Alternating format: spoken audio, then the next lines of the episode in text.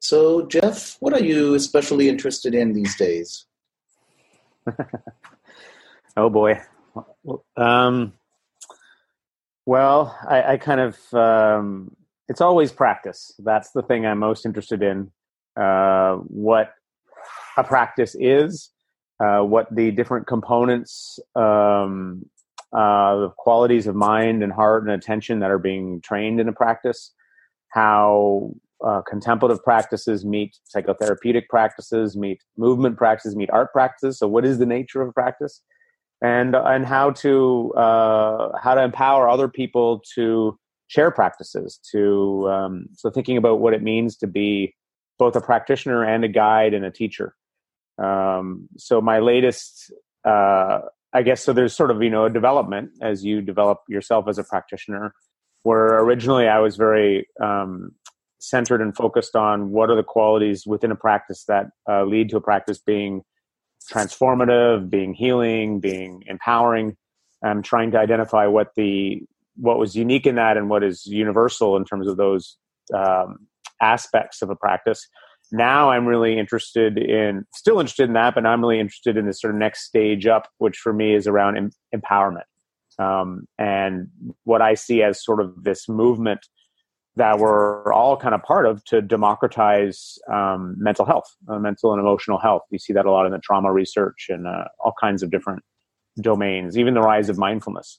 So, so, maybe can I stop you a little bit because uh, there's a lot in that, um, and um, you're you're talking about practices, you're talking about training, um, but of course, practices and training are not just uh, something we do without any kind of a goal, and so there's a goal of uh, you know generally living better, uh, mental health. And uh, it's related for you to uh, some kind of a sense of sharing that in order to create empowerment. Absolutely, it, it's it's connected. So uh, I guess maybe in the big picture, the way I see it is, um, you know, I'm interested in the question of human fulfillment. You know, what is it? You know, what what do people find fulfilling in their lives and it's something that they can they, they will decide for themselves it's sort of an ongoing inquiry or exploration that we do into our own lives of understanding what your values are and what qualities and um, activities bring you fulfillment and you get we can get say we get clearer and clearer on that through our lives. But one principle that i hear come around again and again from practitioners and other teachers is this sort of two part principle of on the one hand um, uh, i would i would call it sort of teaching your own healing that the way like one way to make sense of your own challenges and suffering is to take notes on what you're doing to move through the experience to meet it. Uh, and then that often becomes the inspiration for something you want to share with other people. So, I mean, and, and our, our culture, our society is filled with examples of that. You know, people, you know, a parent who's lost a, a child to a particular, you know, disorder who then goes on to create a, a group of parents to give more information for other parents struggling with that. Or uh, I mean, the classic wounded healer in a psychotherapeutic and in a contemplative sense. I mean, just so many examples of ways in which, as we learn to address uh, what has been challenging for us, we um, we then begin to share what we learned, and that creates a lot of fulfillment. Um, and then I would just say that the flip side to that is. Can I just stop you for a moment? Just for there, mm-hmm. again, there's a lot of stuff. And uh, you're starting from the perspective not of the pain, but of the goal, which is having a more fulfilling life. Mm-hmm. And so, the when confronted with pain, the uh, journey is uh, wanting to make sense of it and share the experience, um, so that then it goes further. It's carried forward. Yes, beautifully said. Um, and there's and just as that's a way we might work with pain, there's a sort of flip side to that of uh, working with our own uh, pleasure, our kind of creative fulfillment.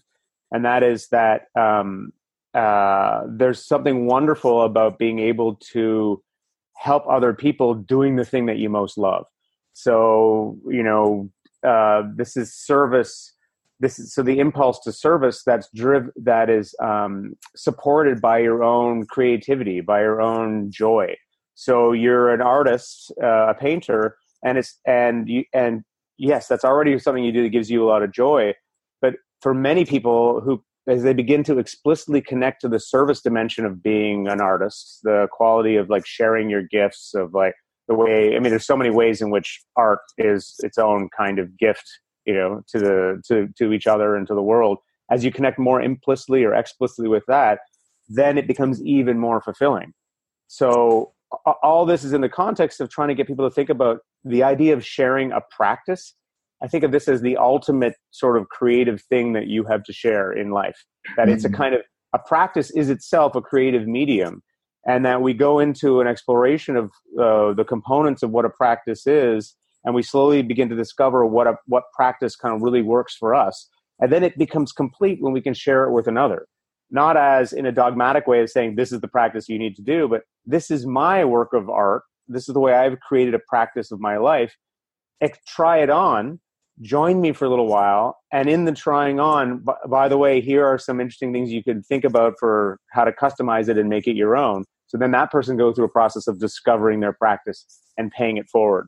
So this continual um, uh, ex- a kind of creative exploration of the nature of practice a continual sharing and feedback around uh, the practice and an empowerment of moving it forward. Yeah, that's that's the kind of like flow that I'm really really interested in. Sort of how to do that in a way that has integrity, that is about um, a, uh, that's really honestly does it. That's based on where you're at. Uh, that's done in a safe framework. Um, that's those are the kinds of questions that I'm that I'm thinking Great. a lot about and exploring. So, so, so just uh, want to to uh, to reflect that as you're talking, I'm I'm noticing not just you know your words, but that your whole body is moving. Uh, you know, you use the word flow, and there's something about your body, uh, your not just your hands, but also your torso, your head. You know, kind of having that dance and that flow of um, and, and and so when you're describing the practice as art you know as opposed to something that's a stern uh, uh, you know discipline but something that flows from inside and is an expression of you uh, finding your way um, uh, i can have a sense of sharing it being hey look i'm enjoying this and then you're inviting say me or other people to kind of follow the, on your footsteps. And in following in your footsteps see my own way and each their own way uh, you know picking up from you what you have to offer that resonates with me but also feeling free to improvise in my own way.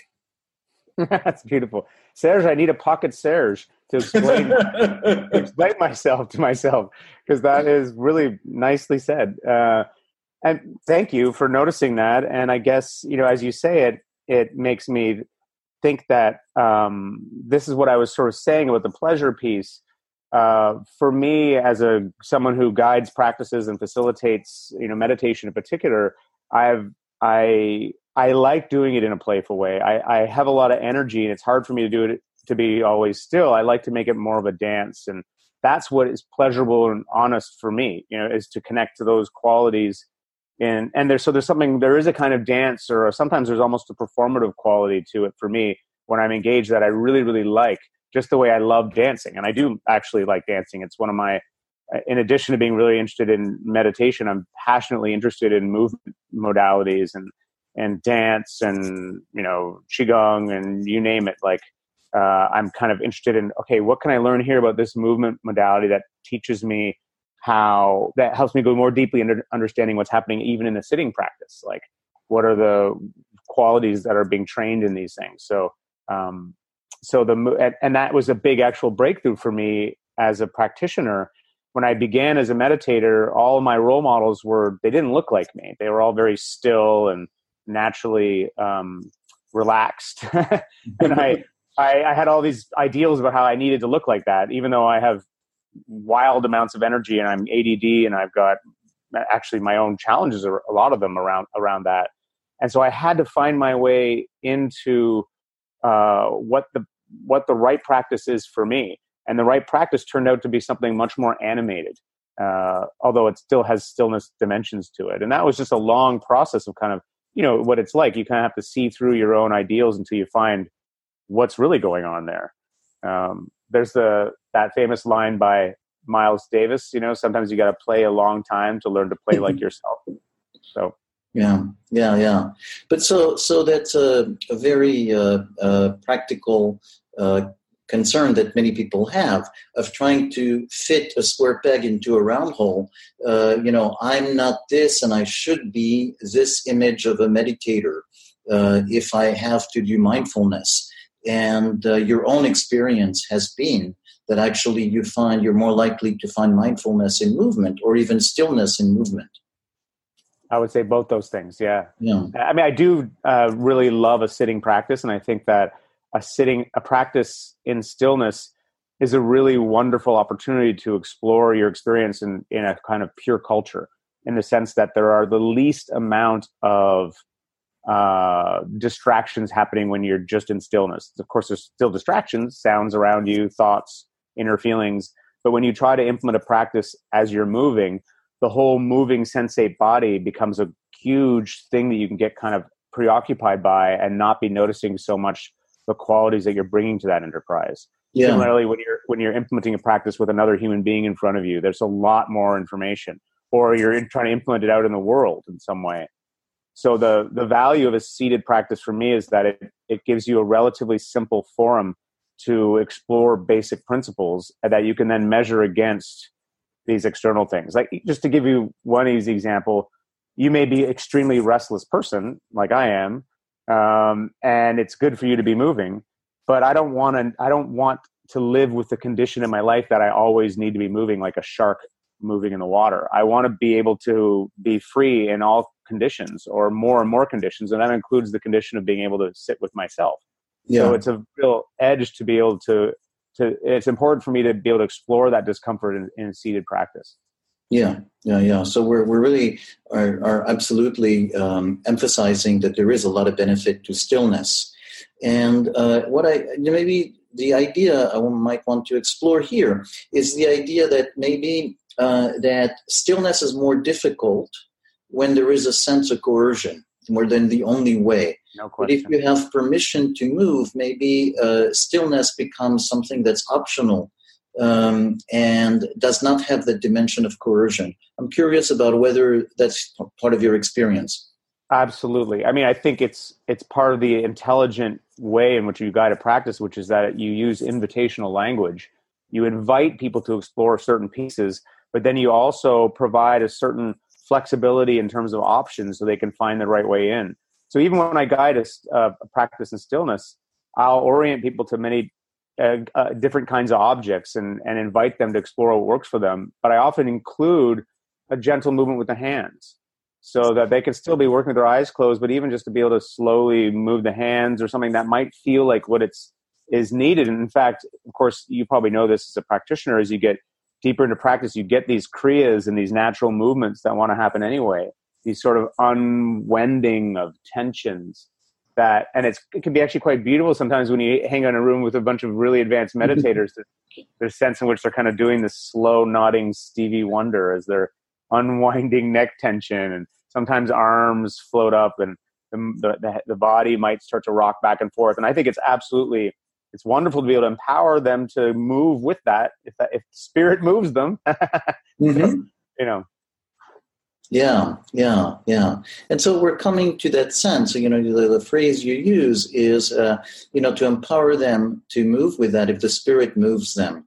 And um, and so we're rejoining that idea of spirit but in a in a non-traditional way or in a non-metaphysical way Yes, absolutely. I mean, that's really uh, there's so much you could say about that word spirit, about what it is, you know, and uh, it, you know, it's funny because when I began practice, it was more I had written a book about consciousness. I was very interested just in the science, you know. I wasn't. Um, uh, I was interested in how consciousness worked and what it was, and I, you know, and so I, I, I kind of came at it really from a more science framework but through the course of researching that book, this is you know 15 or almost 20 years ago, 15 years, 15 years ago, I um, I started to actually practice and I started to meditate and I started to get a real first hand understanding of it, as opposed to an intellectual understanding. And what one of the things that happened is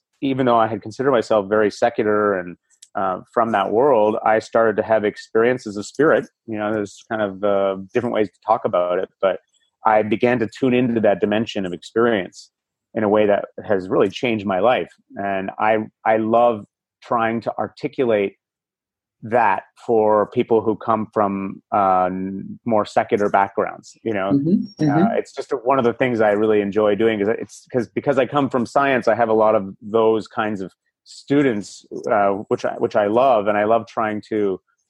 And I guess the way it happens for me is I just sort of say, look, there's a difference between our objective understandings of reality and the brain and the body and what's going on, and our subjective experience. And these this this idea of spirit this is something that emerges within our subjective experience. And we begin to orient through a practice to what is meaningful in our subjective experience you know and and so how that kind of works and, and yeah.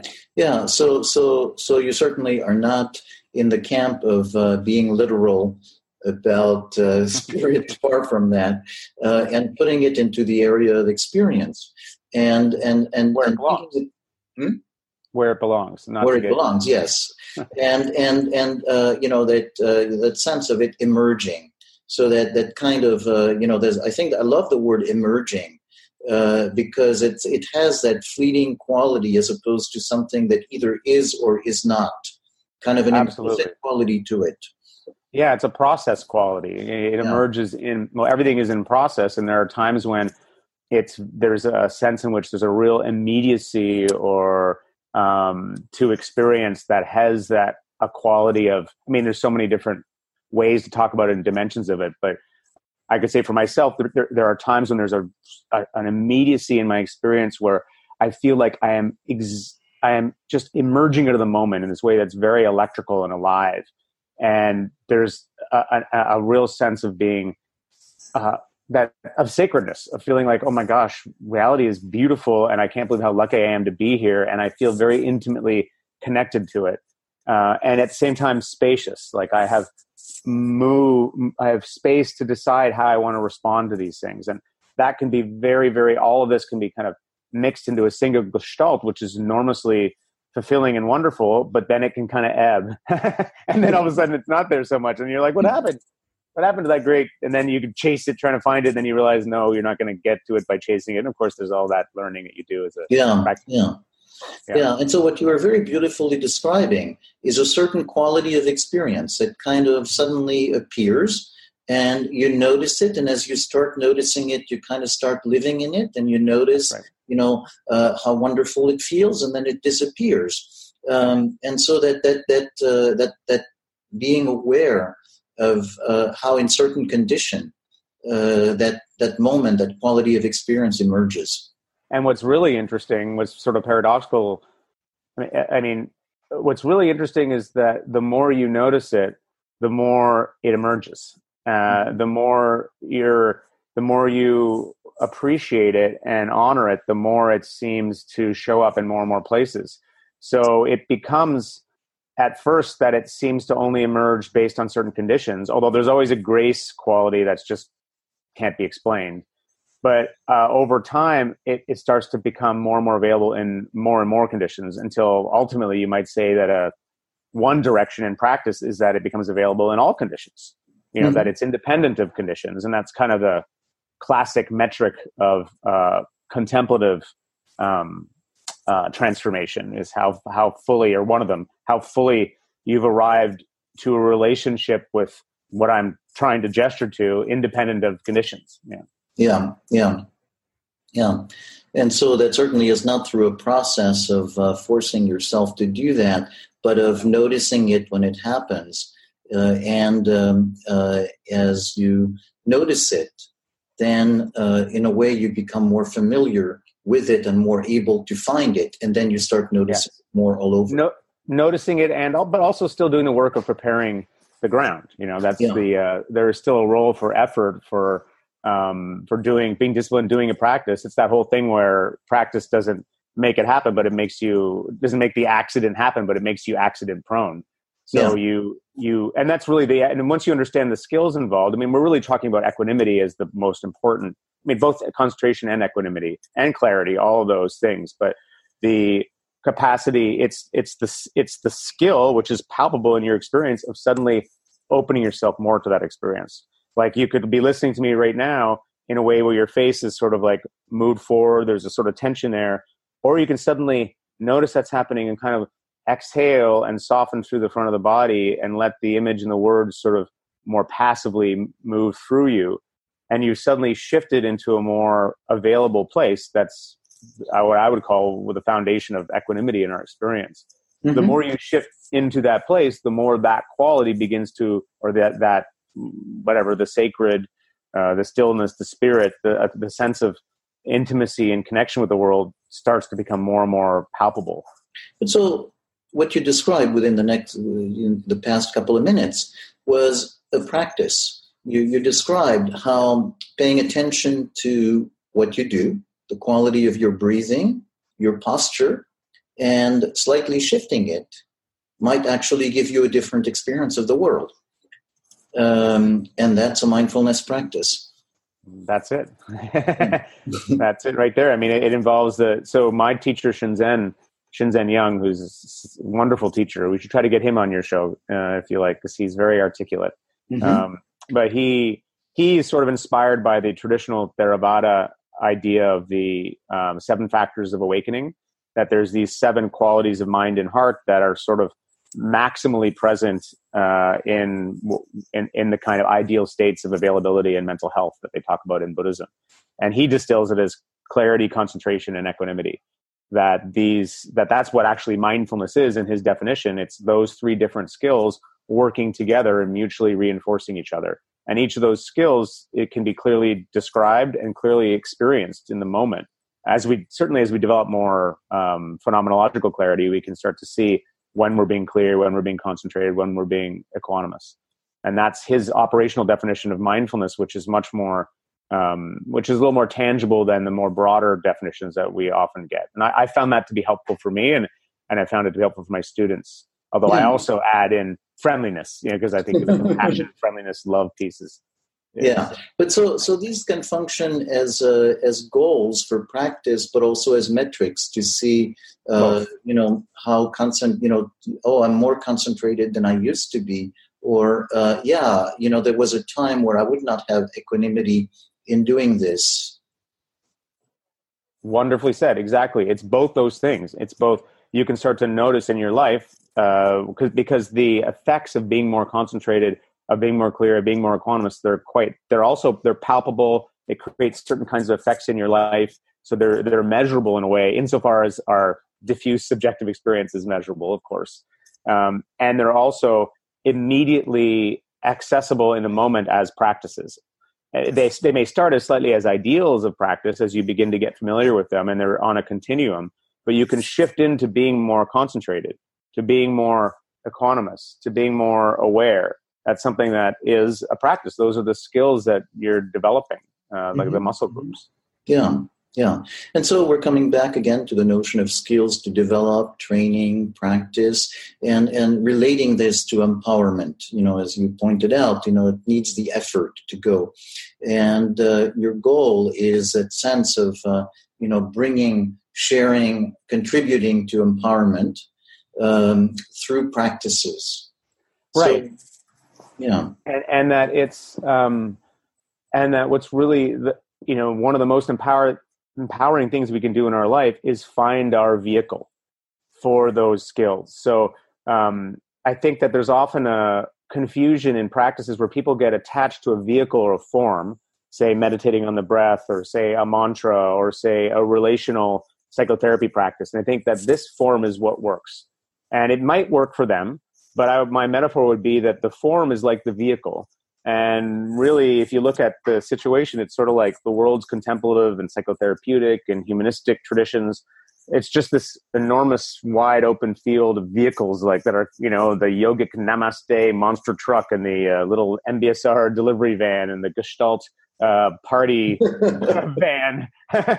you know, the uh, the primal scream hot tub, whatever. All these different uh, technique, the forms that are moving along But insofar as any of those forms are successful, they will all involve you know two or three of these skills like and and among other things. I mean they all have their unique things too that they bring but there are always always some universal skill. So the equanimity would be i would say is always going to be universally present in any of the any successful form. The concentration the capacity to hold a direction and commit to a particular practice will also be there. The awareness piece will often is often there. So that's what i'm kind of can we tease apart the um, the form or the vehicle from the skills. And so the empowerment piece comes from saying, well, what's your vehicle? You know, what what what works for you? You don't. It doesn't have to look like a seated practice in stillness, although there's great benefit from that. It might look like a movement practice. It might look like a painting practice. It might look like a relational a practice of communicating and connecting. It might look like a nature practice. And insofar, so find the vehicle that works for you, but understand what the skills are that underlie that, at least these three, so yeah. you can be more intentional and deliberate and then successful in terms of the uh, reinforcement of the habit. Mm-hmm, mm-hmm. So when you started talking about all these vehicles being there, you know, I had a, a, an image of being in the middle of Times Square, and not just about the vehicles themselves, but all the ads and the lights and you know, blaring and being yeah. every uh, you know just pulled in every direction and the difficulty of choosing so it's like going to a supermarket and you have 250 cereals to choose from. No question. Um, but what you're pointing out is by having a sense of a metric of seeing what it is that a practice does for you um, you can actually experiment to figure out yeah this one i have difficulty doing that and i might try getting a different delivery through that other vehicle. Yes, and thank you for saying that because you just the way you articulated that was really helpful for me because I um, that's exactly why I focus on the skills. It is because in our ADD culture of there are because what I said there could be very overwhelming. It's overwhelming to be in Times Square. Which of these vehicles do I choose?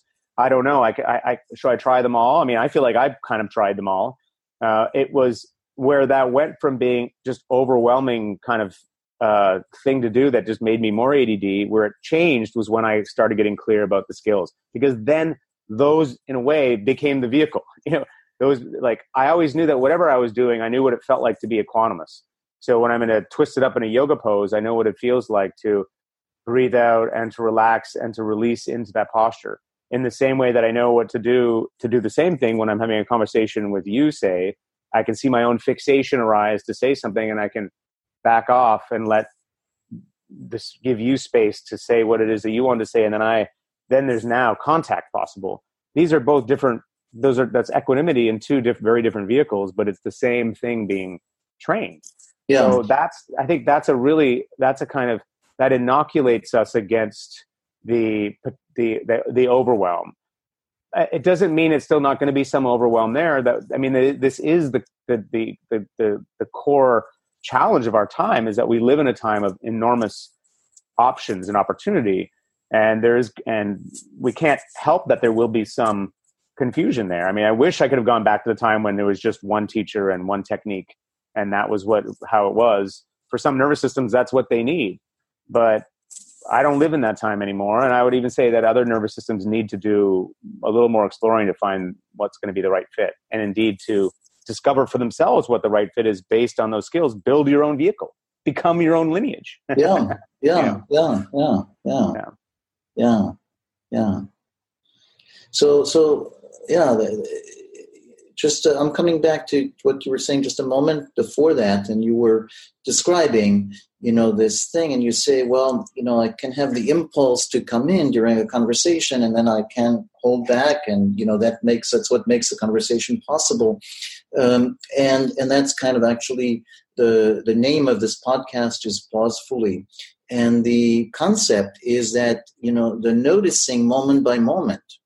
Um, you know the impulse and then having having noticed it, uh, having the possibility to actually shift, um, and and so you're talking about doing that in life in general. Yeah, continuously. I mean, that's the core skill of mindfulness, uh, the way I see it, and it's my core challenge as someone with impulse control issues. Like, I I have a lot of um, energy coming through. I mean, I, I have a bipolar diagnosis, you know, so I get in these up and down states, and I've had to learn how to track that up and down those energies and to not feed them because it feels really good to feed the mania or the hypomania because it's so fun.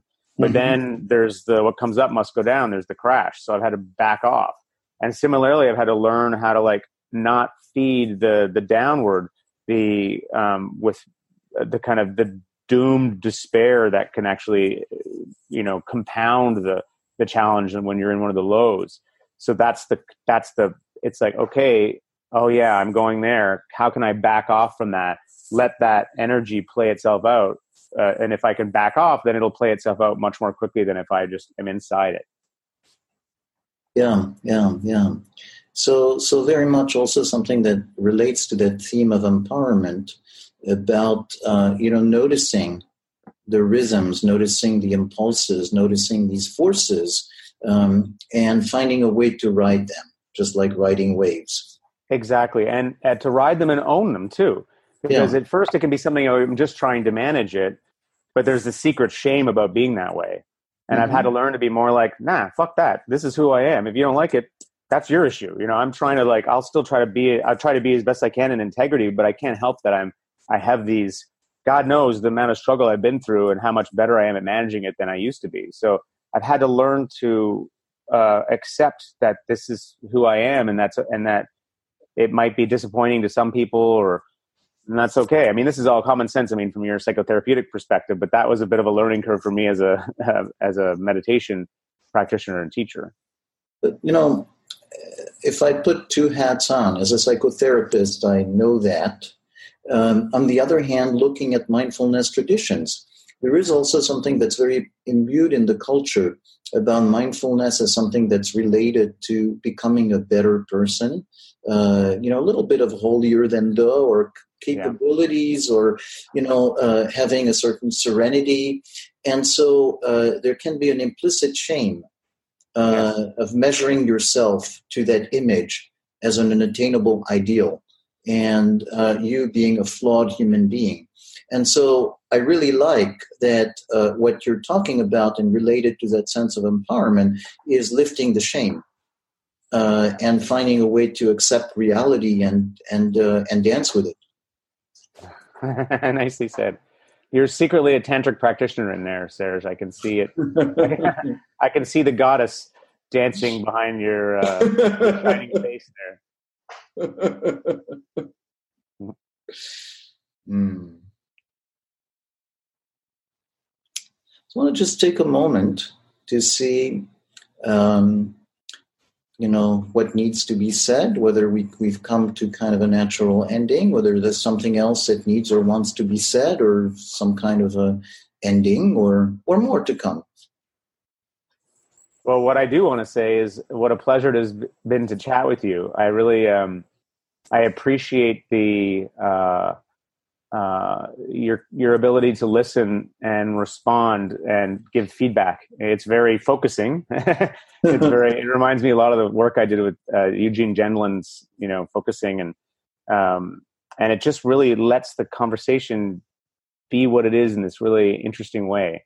Uh, in the past, I've because of the energies that I struggle with, I can get fixated on a particular narrative or a particular story about what, of something I think I need to say. Um, but I found chatting with you, you know, combined with my own practice, the own equanimity practice, to be really uh, a, a, kind of different experience. I really enjoyed it. Thank you, thank you. Well, I, I really have enjoyed kind of that sense of dancing with you.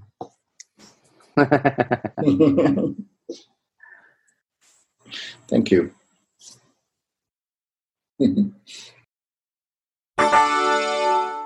this is part of the Active Pause podcast at activepause.com.